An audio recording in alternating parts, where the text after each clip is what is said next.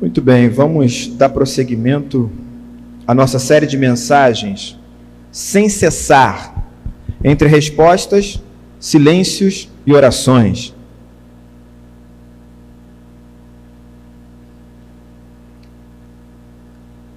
Entre respostas, silêncios e orações.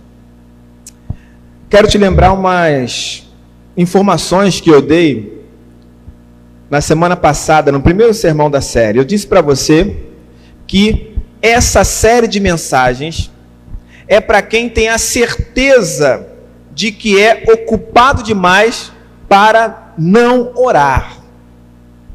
E compreende que a estrada da vida às vezes é tão sombria e inevitável quanto a própria morte.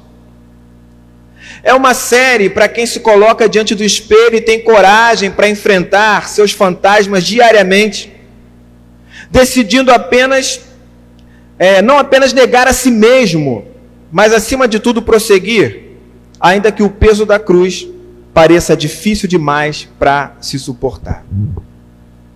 Eu disse a você que é uma série para quem se decepcionou, viveu frustrações, contempla as suas limitações e se sente como uma massa nas mãos do artífice.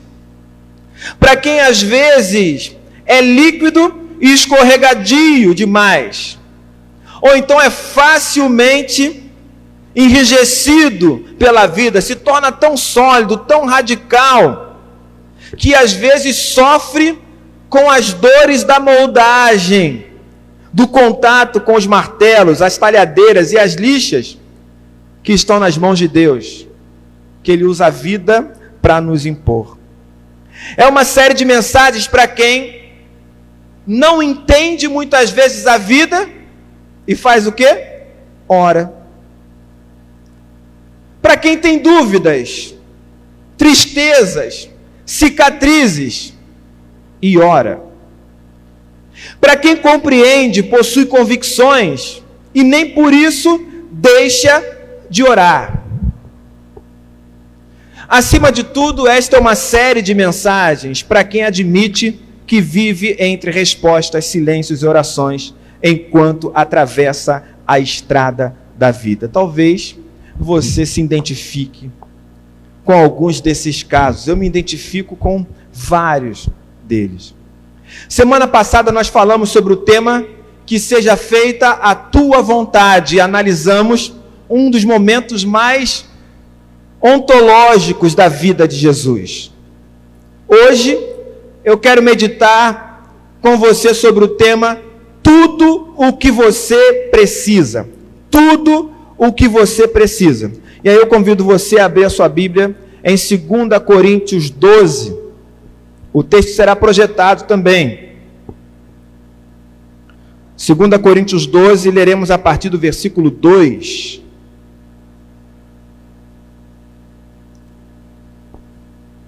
Segunda Coríntios 12, a partir do versículo 2, você que está em casa pode acompanhar a leitura também. Tudo o que você precisa. Leia conosco 2 Coríntios 12, a partir do versículo 2.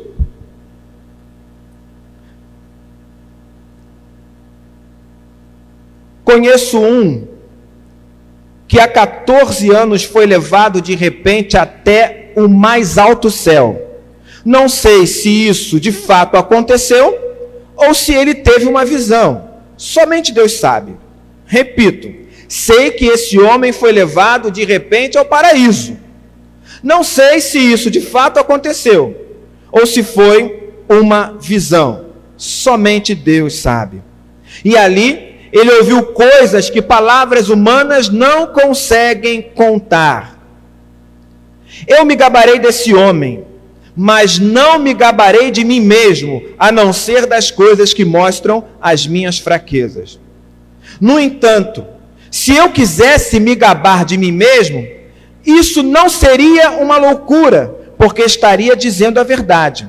Mas eu não me gabarei, pois quero que a opinião que as pessoas têm de mim se baseie naquilo que me viram fazer e me ouviram dizer.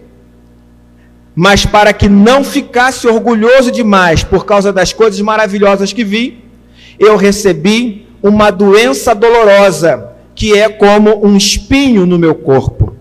Ela veio como mensageiro de Satanás para me dar bofetadas e impedir que eu ficasse orgulhoso.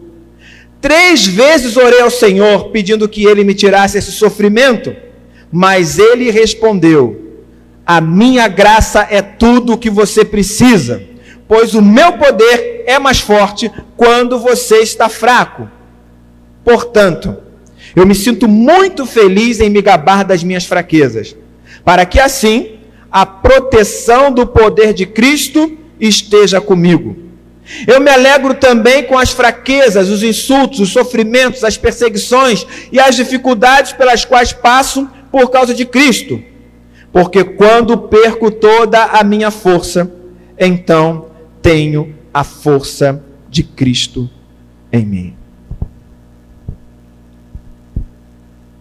Muito bem. Ele escreveu quase 50% do Novo Testamento. Metade das histórias narradas no livro de Atos dos Apóstolos são sobre ele, sobre suas ações, suas reações, sobre as expectativas que ele tinha, sobre as perspectivas que ele tinha em relação também ao Evangelho. Ele foi chamado pelo próprio Jesus ressurreto, foi ensinado por ele, assim ele testemunha. Segundo o Novo Testamento, ele foi contado entre os profetas e mestres da igreja de Antioquia, alguém que foi escolhido e separado pelo Espírito Santo para anunciar o evangelho aos gentios. Ele também viajou pela Europa e pela Ásia. Evangelizou povos não alcançados, fundou e revitalizou comunidades cristãs, treinou pastores e líderes, pregou para autoridades, escreveu cartas, discipulou, arrecadou ofertas em tempos de fome, valorizou o trabalho das mulheres, motivou jovens, orientou comunidades, intermediou a relação de um escravo com o seu dono. Ele afirmou que fora crucificado com Cristo. Se desembaraçou do peso, morreu para si mesmo, a fim de que Cristo pudesse viver através dele. Pois bem, senhoras e senhores, eu vos apresento quem? Paulo. Paulo, Saulo de Tarso, um dos maiores nomes da história do cristianismo. Alguém com um currículo e uma experiência tão extraordinária que dificilmente uma igreja do nosso tempo não o aceitaria como seu pastor. Estou mentindo? Alguém diria assim, Paulo, aqui na igreja não. Com esse currículo, fazendo tudo isso, será que a igreja rejeitaria ele? Basicamente, toda a teologia cristã ocidental está fundamentada nos escritos de Paulo. Os ensinamentos de Paulo são a base da teologia patrística, da teologia católica medieval, foram a base também da teologia da reforma protestante. Paulo foi objeto de estudo através dos tempos para pietistas, puritanos, evangelicalistas, liberais, fundamentalistas, pentecostais, neopentecostais. Quase todo segmento cristão tem um pezinho na teologia do apóstolo Paulo. Ele foi até canonizado. São Paulo. Os escritos dele foram considerados como palavra de Deus, como sagrados. Ou seja, aquilo que Paulo escreveu, para nós hoje, faz parte de um grupo de textos que nós chamamos de única regra infalível de fé e prática. Igrejas e cidades foram fundadas em sua homenagem. Festas foram inseridas no calendário litúrgico para celebrar a existência de Paulo. Poemas, livros, sermões, filmes, peças de teatro, imagens, esculturas, tudo quanto é tipo de expressão artística retrata a vida de Paulo, relembra a trajetória de Paulo. Paulo inspirou até muitos músicos e compositores. Mas acredite, apesar de tudo isso que eu falei, Paulo estava longe de ser perfeito. Entende? Esse Paulo que realizou tudo isso, que vem sendo homenageado ao longo de toda a história, ele era apenas um ser humano. Que nos digam, por exemplo, Estevão, os cristãos de Damasco que mandaram ele embora, os irmãos de Jerusalém que também mandaram ele embora, Barnabé e João Marcos, que nos digam Pedro e Tiago que tiveram vários conflitos com ele que nos diga o próprio apóstolo Paulo. Porque esse Paulo que muitas vezes nós colocamos no altar, num pedestal, ele diz: Eu sou um homem miserável. A visão que ele tem de si mesmo é da sua fragilidade. Ele diz: Eu sou o menor de todos os apóstolos.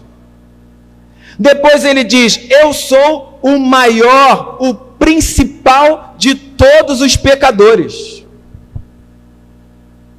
Então Paulo estava longe de ser perfeito.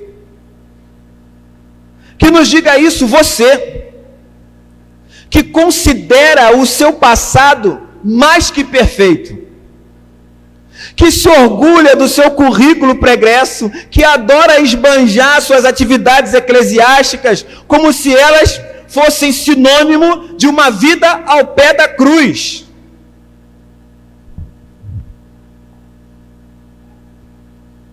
Que nos digam aqueles que oram mecanicamente, costumam proferir palavras destituídas de significado no seu coração, que mudam a voz para demonstrar autoridade que escondem a sua falta de devoção através de relatórios intermináveis. Não é isso, Edinho?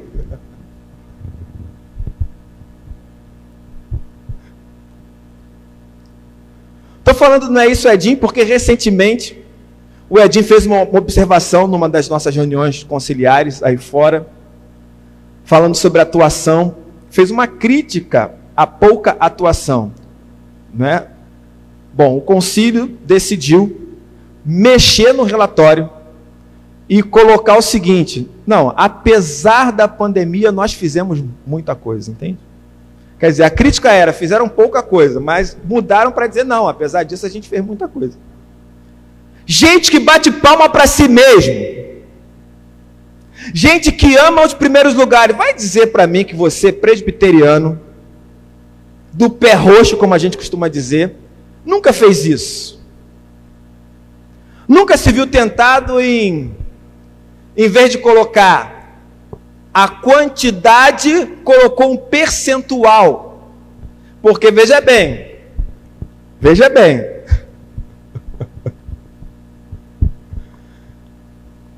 Uma pessoa, quando a gente fala assim, uma pessoa num universo de 10, falou uma, você fala assim, é pouco. Né? É pouco. Agora, quando você joga um percentual, é o quê? 10%. A sua igreja cresceu uma pessoa. Não, a minha igreja cresceu 10%. Não é, não é melhor? 10%? Não é isso? Eu já vi numa mídia que eu estava participando, que eu não vou dizer qual é, mostrando o resultado de uma pesquisa para o povão. Só que só quem estava lá e conseguia ver o resultado. Então, 30%, 40%. No papel estava anotado que eram 10 pessoas que responderam à pesquisa.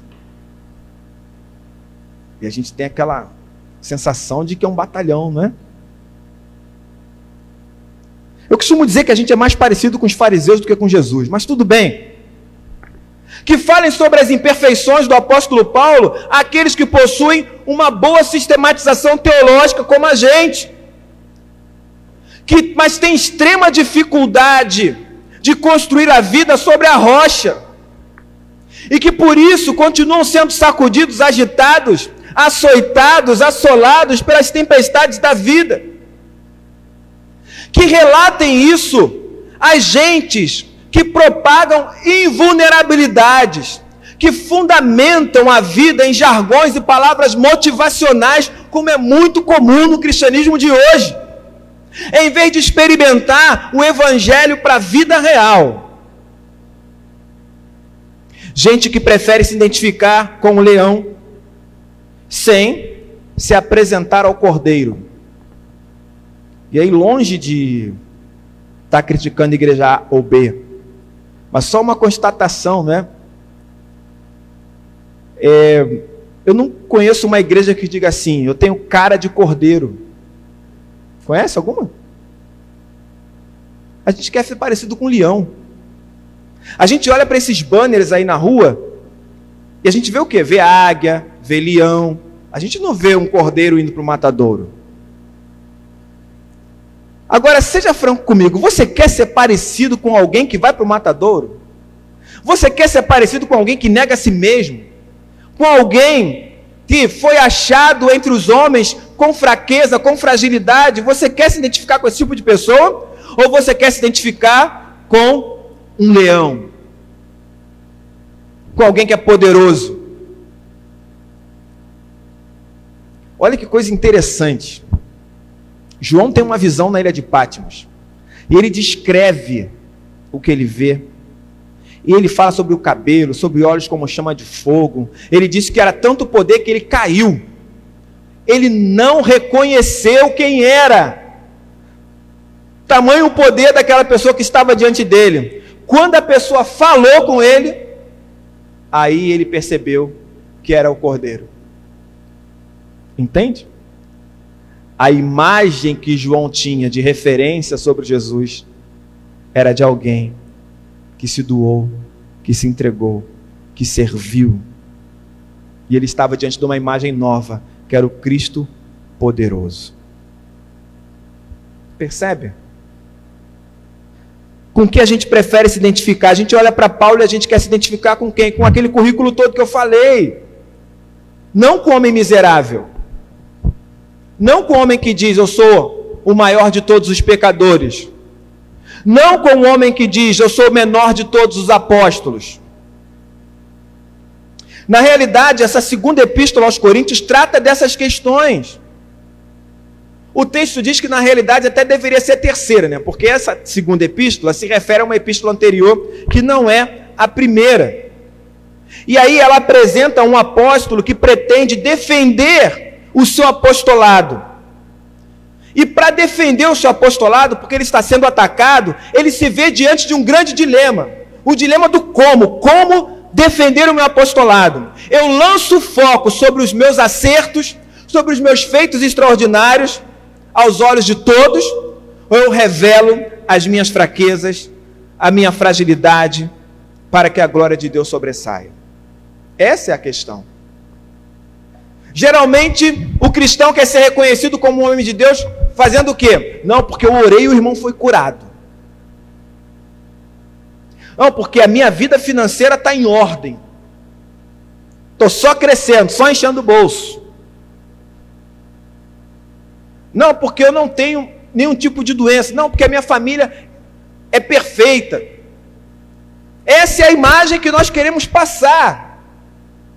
Tem alguma coisa errada de você querer ter uma família em harmonia, querer ter dinheiro no bolso? Não tem nada de errado nisso, né? Desde que não se transformem em ídolos para você.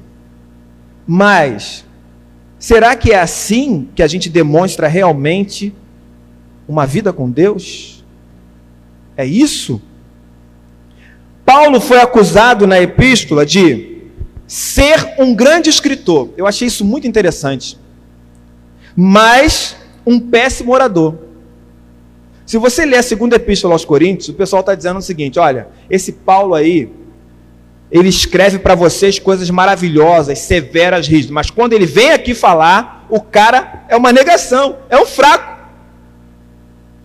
Quer dizer, escreve bem, mas quando está presente, não é um grande orador. Por isso ele não vem aqui. está sendo acusado disso pelos opositores. Ele é acusado de não dar atenção suficiente para os cristãos de Corinto. Ou seja, Paulo está sendo chamado de péssimo pastor. Ele está sendo acusado de se esquivar de uma visitação sistemática à comunidade e de não ser um apóstolo de verdade. Todas essas acusações estão sendo feitas diante da igreja, sem que Paulo esteja lá para se defender. Então ele escreve para poder tratar dessas questões. Como você se defenderia se fizessem isso com você? Em vez de se gabar dos seus feitos enquanto apóstolo aos gentios, Paulo decidiu falar sobre as suas fraquezas, contar as suas derrotas. E é disso que se trata o nosso texto. Lembra aquela história que a minha esposa fala para mim? Rapaz, você só conta derrota lá no púlpito. Né? Mais uma derrota, só conta derrota. Pois é. Paulo diz assim, ó: Vou me gabar das minhas fraquezas. Entende? Eu estava num retiro de pastores cheio de mim mesmo, cheio de problema, questões emocionais profundas, mas cheio de mim. Cada vez que um pastor contava uma história, uma experiência, eu tinha uma outra experiência minha para contar. Por quê? Porque na realidade a conversa tinha que fechar onde? Fechar em mim, né, gente? Ué, tinha que fechar em mim. Tinha que mostrar o meu currículo. O coordenador do retiro aturou isso no primeiro dia. No segundo dia, a mesma situação. No meio da palestra, ele parou a palestra e falou assim: Júnior. Olhou para mim e falou: Júnior, na frente de todo mundo. Até agora, você só contou as suas vitórias, mas aqui o que nos interessa mesmo são as suas derrotas, são as suas fraquezas. Preciso nem dizer, né? O que passou pela minha cabeça naquele momento? Velho desgraçado. Não deixa eu falar. Está me humilhando na frente de todos os outros pastores acabou ali. Para mim tinha acabado ali. Mas para Deus estava apenas começando. A partir daquele momento, eu só ouvia uma voz: fale sobre as suas fraquezas. Fale sobre o que está dentro de você. E aí o que começou com a fala daquele pastor começou uma guerra interior. E eu falei: não vou falar. Eu não quero falar sobre isso. Deus não quero tratar sobre isso. Isso é problema meu. Não vou falar. E o Espírito Santo continuou falando: você tem que falar. Fala sobre as suas fraquezas, fala sobre a sua dor, fala sobre o que você acha da vida. Eu disse: eu não vou falar.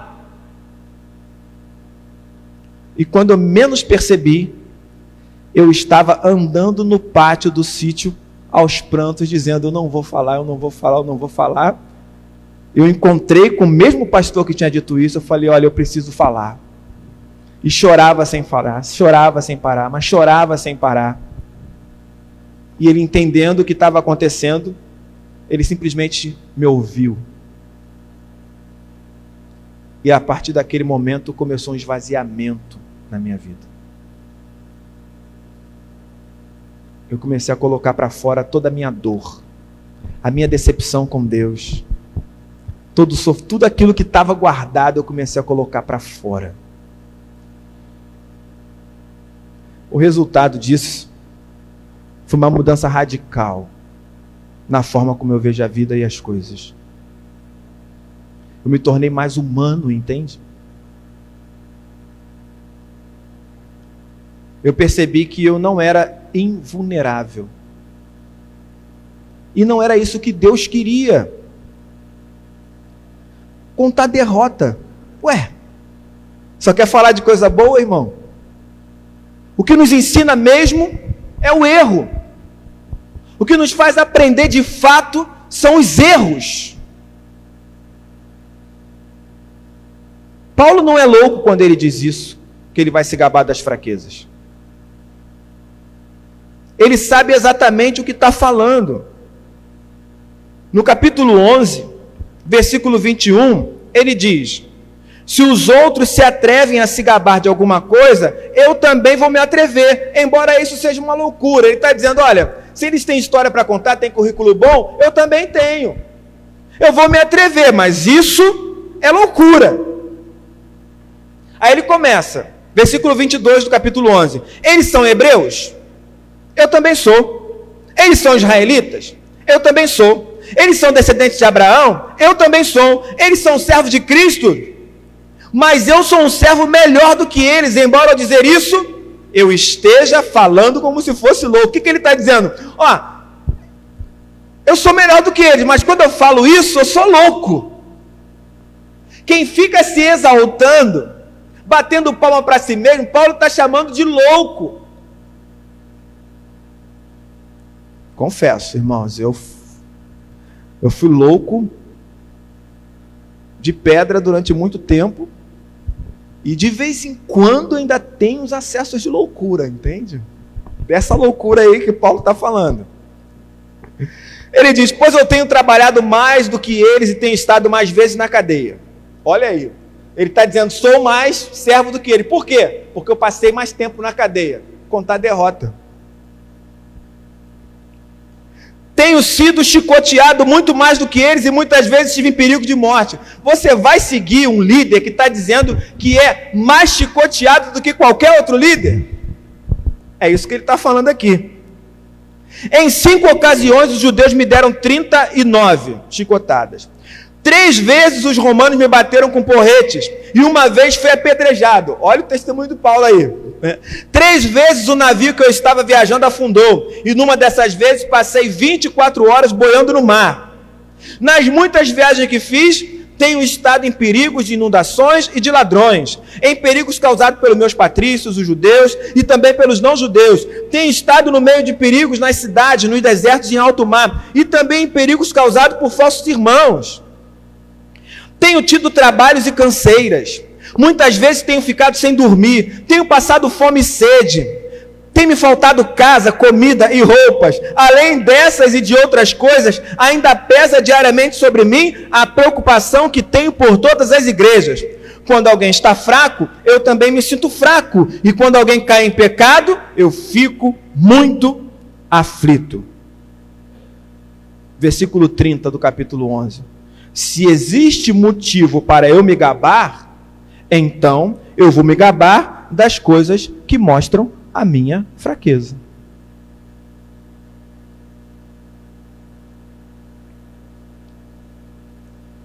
No texto que nós lemos, no capítulo 12, ele conta uma experiência de ter ido ao céu. Ele não sabe se foi de fato ou não, mas ele conta a experiência e ele diz: Olha, eu poderia me gabar disso, mas não vou me gabar de mim mesmo, a não ser das coisas que mostram as minhas fraquezas. Para quê?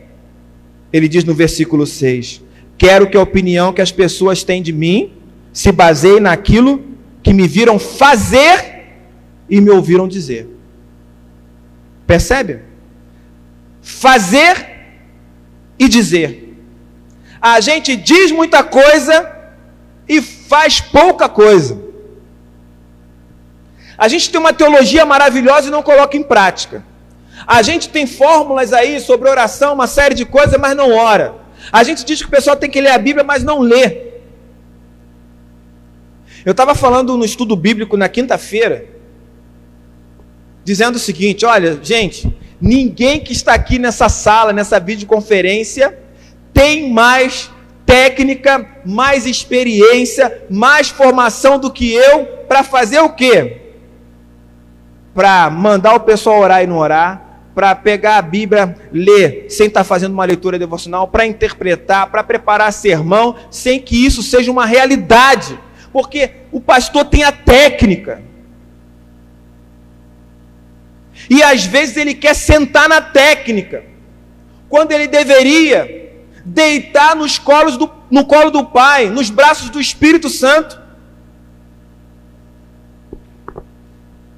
Mas para que isso aconteça, é preciso que você reconheça a sua fragilidade, a sua fraqueza. É preciso que você diga: Eu não sou o pastor que eu deveria ser. Eu não sou o homem que eu deveria ser. Eu não sou o pai que eu deveria ser. Eu não sou a mãe que eu deveria ser. Eu não sou o irmão, a irmã, eu não sou o membro de igreja que eu deveria ser. Eu sou frágil, eu sou fraco. Às vezes sou sacudido de um lado para o outro. Eu ando agitado, vivo inquieto, às vezes ansioso. Eu luto contra mim mesmo. E se eu tiver que me gabar de alguma coisa, eu vou me gabar é disso.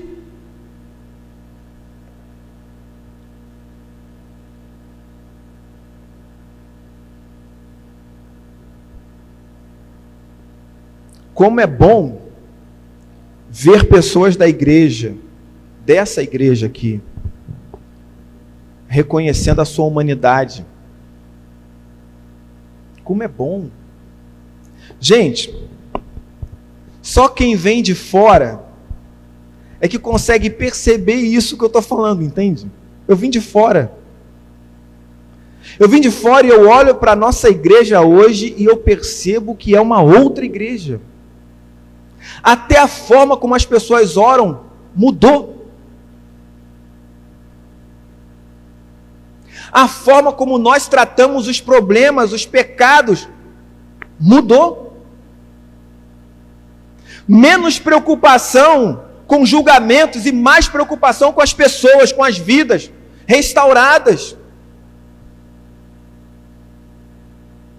Quantas pessoas do nosso convívio ao longo dos anos eu digo nosso, né? Eu não estava aqui, mas eu conheço histórias porque estou convivendo com gente. Quantas pessoas hoje foram acolhidas, mas no passado foram soltas, julgadas por problemas. Quantas pessoas olham para a ação da igreja hoje meio incrédulas, porque não estão acostumadas com, com esse acolhimento, com essa chegada. Teve um pastor que veio aqui há um tempo atrás. Ele, ele veio aqui e, e, trouxe uma palestra para nós sobre missões. E depois do, do, do culto, ele virou e falou assim: Pastor, eu gostei muito da sua igreja porque as coisas aqui são simples. O culto é simples. Eu falei, como assim? Não tem aquela parafernália, não tem aquele negócio de, de rigidez, não tem, é, é a palavra, é a oração. Um pastor vindo de fora aí falando isso. A gente está num processo lento de mudança, entende? Você faz parte desse processo, eu faço parte desse processo. Talvez eu precise contar algumas derrotas a mais, e você também. Você também. Quando eu cheguei aqui, a minha maior luta era abrir o gabinete, gente. Abrir o gabinete. Ninguém ia no gabinete, entende? Ninguém. Sabe quando as pessoas começaram a me procurar para conversar e frequentar o gabinete? Depois daquele retiro que eu falei, que o pastor falou, fala das suas fraquezas, eu não parei mais de falar de fraqueza no púlpito. Aí eu recebi pessoas para conversar no gabinete que falaram assim para mim, pastor, eu vi a sua fala. E se você está passando por isso, eu senti confiança de poder falar sobre o que está no meu coração, sobre o que eu sinto. E marcou o gabinete para conversar. Você, vamos admitir? Vamos admitir? Você não se identifica com gente inalcançável. Você olha e fala assim: ah, naquele nível ali eu nunca vou chegar. Agora, você se identifica com alguém que mostra que está na mesma estrada que você. É difícil para você, é difícil para mim. Ah, pastor, esse negócio de, de orar, de vida devocional é difícil. Aí eu vou, pastor, fala assim: como pode ser difícil, irmão? Você é crente. Isso é muito fácil. Tenha o seu horário de oração todo dia. É mole assim? É mole? É ou não? Hein? Quem acha que é mole? Levanta a mão. Ninguém, viu? Você está em casa aqui, ó. Ninguém levantou a mão dizendo que é mole. Cara, se é difícil para todos vocês, vocês acham que é fácil para mim? Porque eu sou pastor? Mas tem que ter disciplina, entende? Mas é aquela disciplina que você tem e que às vezes ela quer falhar. E você tem que tomar cuidado com isso, porque você já sabe o resultado. Não, gente, é difícil para vocês, é difícil para mim. Ah, pastor, a Bíblia é um livro difícil de entender. Difícil para vocês? Difícil para mim. Ah, isso aqui é difícil de colocar em prática. Amar os inimigos, por exemplo. Se alguém bater na tua face, dá outra. Isso é difícil, pastor, de colocar em prática, mas eu sou pregador, eu falo assim: não, difícil, mas tem que ser, porque não é difícil. Você que não está fazendo. É claro que tem isso, né? Mas eu tenho que dizer o quê? Cara, é difícil para mim também, velho. É difícil. Uma vez Deus falou para mim assim: você vai orar por fulano. Eu falei: nem a pau eu vou orar. Não vou. Você vai orar, eu não vou. Mas aí sabe como é que é Deus, né? Ele é paciente. Ele fala num dia, você diz, não vou. Aí no outro dia ele fala de novo. Você diz, não vou. Ele continua falando. Aí você começa, vou tentar. Aí você tenta, profere uma maldição lá para a vida da pessoa, né? em nome de Jesus. Pá. Era isso que o senhor queria? Aí Deus diz assim: tá bom, para começar, tá bom. Mas ele continua dizendo: ora para o fulano. Aí no dia seguinte você já descarregou a praga no dia anterior, no dia seguinte você está mais leve, aí você começa a fazer uma oração, mas não quer o bem, mas também não quer o mal. Cara, não é que Deus vai falando com você durante um longo tempo e daqui a pouco você está orando para Ele abençoar a pessoa? Que coisa! E quando você pensa, ei, o que eu estou orando? Deus, por que eu estou orando isso? Não estou entendendo. Na realidade, quando você menos espera, você já se livrou do peso que estava no seu coração, você já perdoou. Nem todas as relações serão restabelecidas, ok? Mas olha, perdão é uma coisa que faz bem para todos. E Deus trabalha isso gradativamente em nós. Ok? Se eu perguntasse para você, o que você viu Paulo fazer e dizer? Qual a fala do apóstolo Paulo que foi marcante para você na sua caminhada? Você lembra de, de alguma fala de Paulo que foi marcante para você na sua caminhada, na sua trajetória de vida? Uma das falas dele que são mais marcantes para mim, que é mais marcante para mim, é aquela que ele diz, né? É, miserável homem que sou, quem me livrará do corpo dessa morte? Porque o bem que eu quero fazer eu não faço, mas o mal que eu não quero, esse faço. Então eu ando me esmurrando aí o dia inteiro. Quem me livrará do corpo dessa morte? Essa fala de Paulo, quando eu li na minha adolescência, foi tão marcante que eu nunca mais esqueci isso. Ficou na memória, não na vida, tá? Ficou na memória, na vida não. Para sair da memória para a vida, demora um tempo ainda. Eu não sei nem se eu hoje já trouxe totalmente isso para a vida, não. Mas estou no caminho. Certo? Então a vida do apóstolo Paulo, eu diria que foi vivida entre respostas, silêncios e orações, sem cessar. É ele que fala sobre isso, né? Por quê? Entre respostas, silêncios e orações, é preciso que você tenha humildade para reconhecer o que a vida te impõe. Humildade para reconhecer isso.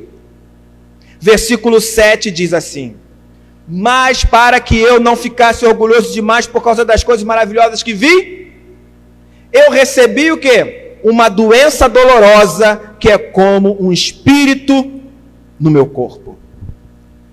Então, se não queria que Paulo ficasse orgulhoso por causa da sua trajetória, por causa da sua experiência, e a doença veio, quem foi que trouxe a doença para ele? Fala para mim.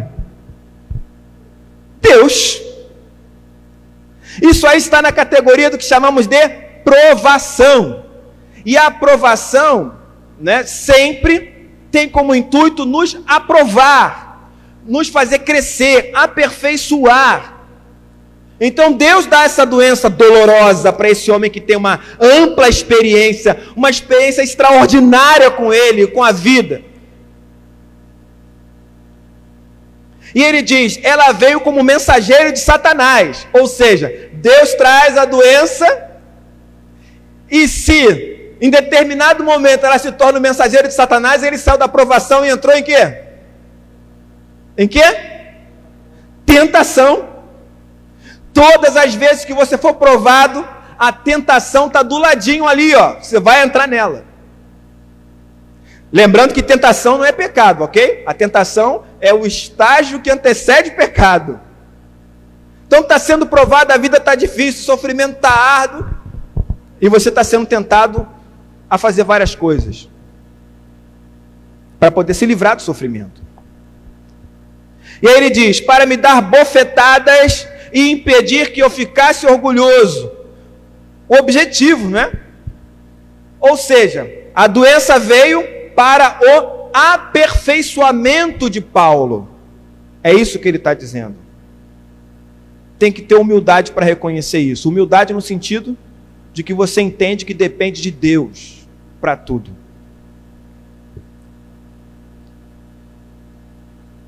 A gente ora, espera uma resposta e ela não vem. Deus está em silêncio. O silêncio de Deus às vezes é desesperador. A gente ora, Deus não está em silêncio e ele responde positivamente. Olha o sorriso. Vou dar testemunho na igreja da benção que eu recebi. Vou ligar para Aparecido e para o Carlinhos para contar a benção que eu recebi. A resposta positiva de Deus.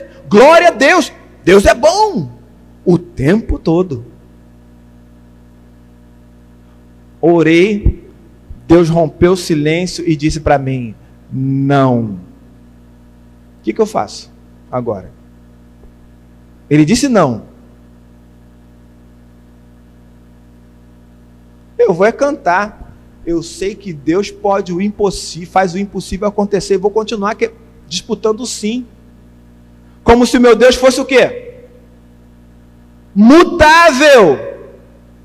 Se Deus disse não, qual é a resposta de Deus? Se ele disse sim, qual é a resposta? E se ele não fala nada? Aí ah, eu vou lutar até saber a resposta do cara.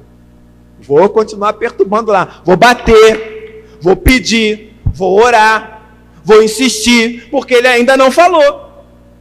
Agora, se Deus disser não, irmão, tenha humildade, se conforme. O sofrimento, a cruz, nunca vai ser maior do que a sua capacidade para suportar, entende?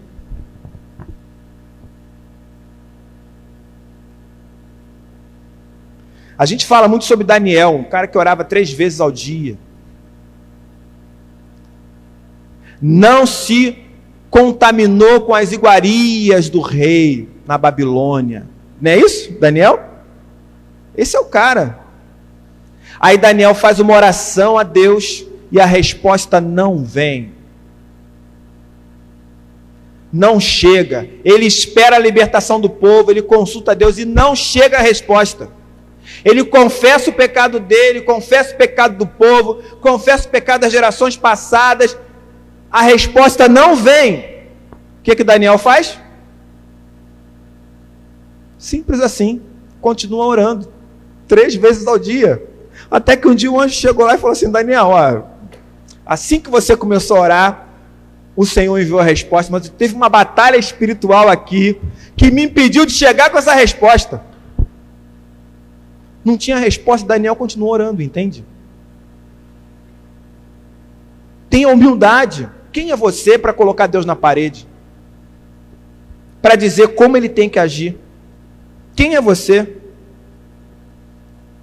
É claro que, contemplando a minha fragilidade, às vezes eu falo com Deus que se ele seguisse meu conselho seria muito melhor. Mas, Ele é Deus e eu não. É por isso que Ele está no trono. E eu estou aqui andando entre vocês. Ai, meu Deus do céu. Bom, então tem que ter humildade para reconhecer o que a vida te impõe. Ok? Pensa nisso. Foi, esse foi o retrato de Paulo. Entre respostas, silêncios e orações, é preciso coragem para orar e tentar mudar o que a vida nos impõe. Então ele não respondeu. O que, que Paulo fez? Ele diz: Três vezes orei ao Senhor pedindo que ele me tirasse o sofrimento. Três vezes. O sofrimento veio, a doença veio, ele orou três vezes. Não tem resposta, eu vou tentar o sim. Não é isso? Porque o não, a gente já tem aonde? No bolso, não é? No bolso. O não já faz parte da nossa vida. Eu vou tentar o sim. Então ele foi lá, orou. Deus não falou nada, ele continuou orando. Três vezes ele orou, pedindo que Deus livrasse ele de sofrimento. Tenha coragem para fazer isso, para continuar orando. Não desista. Se Deus ainda não te respondeu, se parece que Ele está em silêncio, continue orando.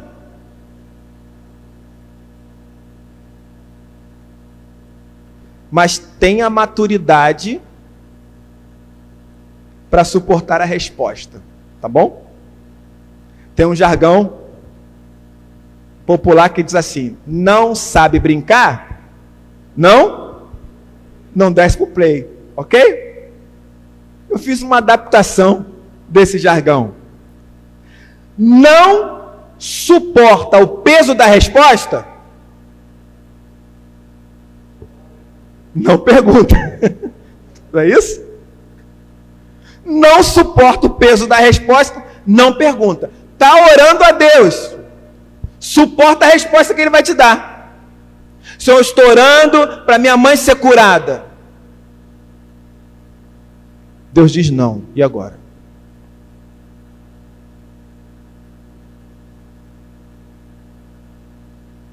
Estou orando para que o relacionamento seja restaurado. A resposta foi não. E agora? Como é que a gente lida com isso? Eu não estou falando de uma dúvida se é ou se não é. Eu estou dizendo quando você tem a certeza que Deus está dizendo para você, não vai dar. Não é isso. Entende? É a mesma coisa eu como pastor. Quantas vezes você acha que eu estive no leito de alguns irmãos que eu sabia que o Senhor ia levar? Muitas vezes. Muitas vezes. Fiz a minha parte. Eu tenho uma experiência aqui dessa igreja mesmo. Aqui dessa igreja. Nós lutamos tanto com Beto, né? Com Alberto. Pessoa assim, muito amada, muito querida. A gente não sabia o que ele tinha e desculpa. No dia que primeira consulta que a gente conseguiu do Alberto lá no Hospital do Fundão, estava eu num canto do salão, o Alberto numa cadeira de roda, mais ou menos ali na direção do Marcelo, essa distância, aquele mundaréu de gente sendo atendido, a irmã Eni do meu lado, e eu comecei do nada a olhar para o Beto, pedindo a Deus que ele fosse atendido, que desse tudo certo. E aí no meu coração Deus falou o seguinte: ele não vai sobreviver. Eu falei: Que isso? Depois desse dia, a gente continuou na luta, mas no dia seguinte a gente descobriu que o Beto estava com câncer. Passou outro dia, era câncer nos ossos. E foi só se deteriorando, deteriorando. E o Alberto ia para o hospital, voltava para casa. Um dia a gente foi visitar Desculpe que essa isso me emociona muito. A gente foi visitar o Beto na casa dele, a igreja, a comissão de visita. E aí, na hora de dar ceia, eu perguntei, Beto, qual o hino que você quer que a gente cante? O Beto nem esperou acabar de falar, ele disse: canta o 159, pastor. Eu abri o, o inário no celular para cantar. E a música dizia: Não sei por que de Deus o amor a mim se revelou. Mas eu sei em quem tenho crido e sei que é poderoso para guardar o meu tesouro até o dia final. Não sei o que de mal ou bem é destinado a mim, se bons ou áureos dias vêm até da vida ao fim, mas eu sei que tenho crido e sei que Ele é poderoso para guardar o meu tesouro até o dia final. A Leila estava lá comigo.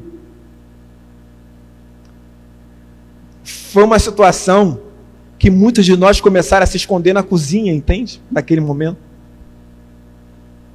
Porque a gente não estava suportando essas palavras naquela situação. Você entende? O Senhor levou. O que a gente pôde fazer, a gente fez. Mas a resposta de Deus foi não. Por que, que a gente acha que Deus sempre tem que dizer sim? Eu tenho até medo de falar, sendo franco, irmão, eu tenho medo de falar sobre uma coisa dessa na igreja. Porque existem coisas na minha vida que eu ainda não estou pronto para perder e eu tenho orado a Deus para que isso não aconteça, para que eu não tenha que passar por isso. Entende? Porque a gente vai, a nossa vida é assim, a gente vai construindo ídolos, destruindo e construindo outros. Então perceba, tem que ter maturidade para suportar a resposta. Aí o versículo 9 diz: Mas ele, orei três vezes, mas ele me respondeu. O que, que ele respondeu? A minha graça é tudo o que você precisa. Qual o tema da mensagem? Tudo o que você precisa. Tudo o que você precisa é a graça de Deus. Por quê? Porque o poder dele é mais forte quando você está fraco.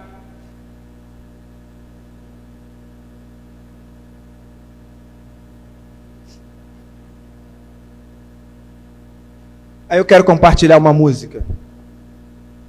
Para mim, eu coloco ele aí talvez como um dos maiores compositores cristãos de todos os tempos. O André Oliveira acha que ele é o maior, não sei a opinião do Edinho. Mas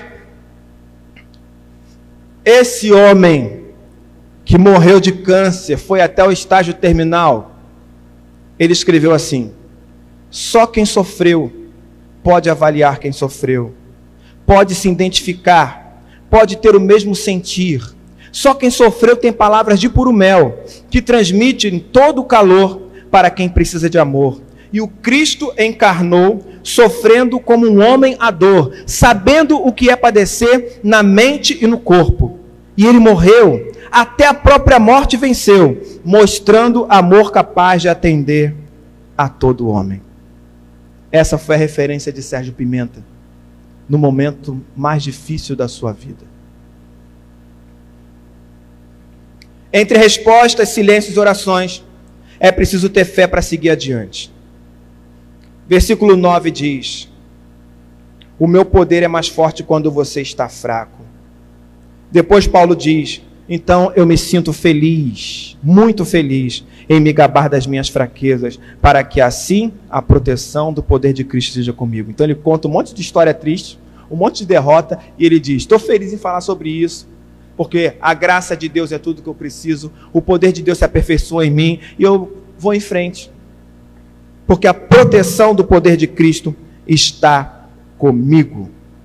Aí ele diz no versículo 10: eu me alegro também com as fraquezas, os insultos, os sofrimentos, as perseguições e as dificuldades, tudo aquilo que ele narrou que eu li para você, pelos quais passo por causa de Cristo, porque quando perco toda a minha força, então tenho a força de Cristo em mim. Aí agora eu trago para você, para a gente ir concluindo essa reflexão, mais uma fala do Sérgio Pimenta e agora com Nelson Bomilcar. Quando se está só, o silêncio é mais profundo, as noites são mais longas, o frio mais intenso, e até a própria sombra parece estar mais junta, como se soubesse quando se está só. Quando se está só, um grito é desespero, sussurro é loucura, o estalo mete medo e a mão forte aparece e está sempre nos sonhos, eternos pesadelos, quando se está só. Quando se está só, se está porque deseja, pois ele com certeza não foge de ninguém. Deus está sempre perto, amigo, braço, abraço aberto, convida a ir com ele para não mais estar só. Quando se está só, se está porque deseja, pois ele com certeza não foge de ninguém. Deus está sempre perto, amigo. Abraço aberto, convida a ir com ele, para não mais estar só. Palavras que entram na nossa alma. Entre respostas, silêncios e orações, não há mais espaços para semideuses, superespirituais, cristãos invulneráveis que não possuem a hombridade de reconhecer suas fraquezas de conhecer a pedagogia do sofrimento, o lado educativo da dor. A dor tem um lado educativo? O sofrimento tem um lado pedagógico?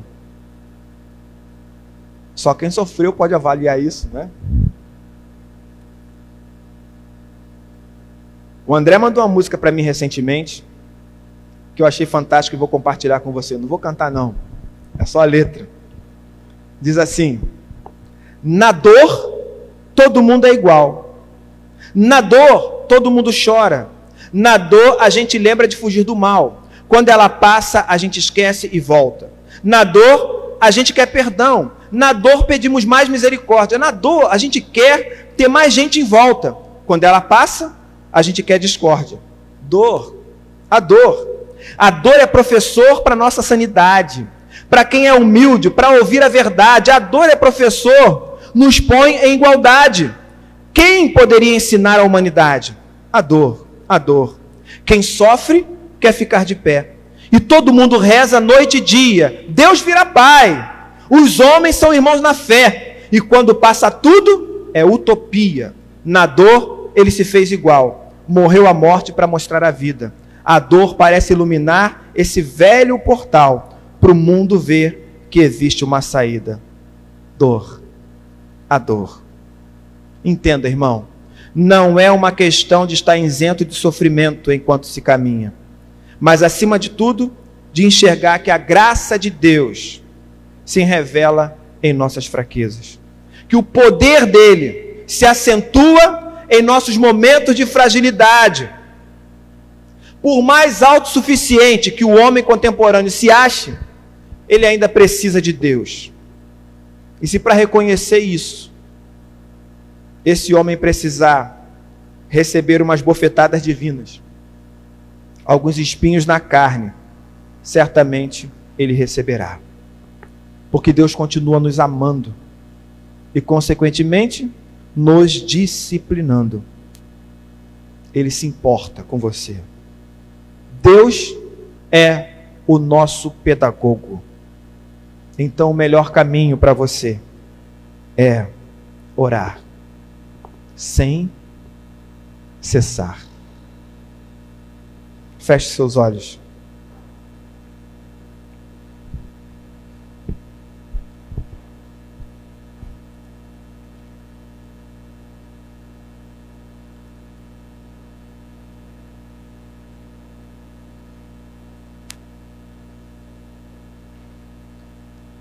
É preciso ter humildade para enfrentar o que a vida nos impõe.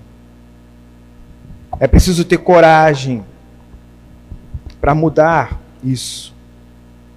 É preciso ter fé para prosseguir. Saiba que Deus está sempre perto de você.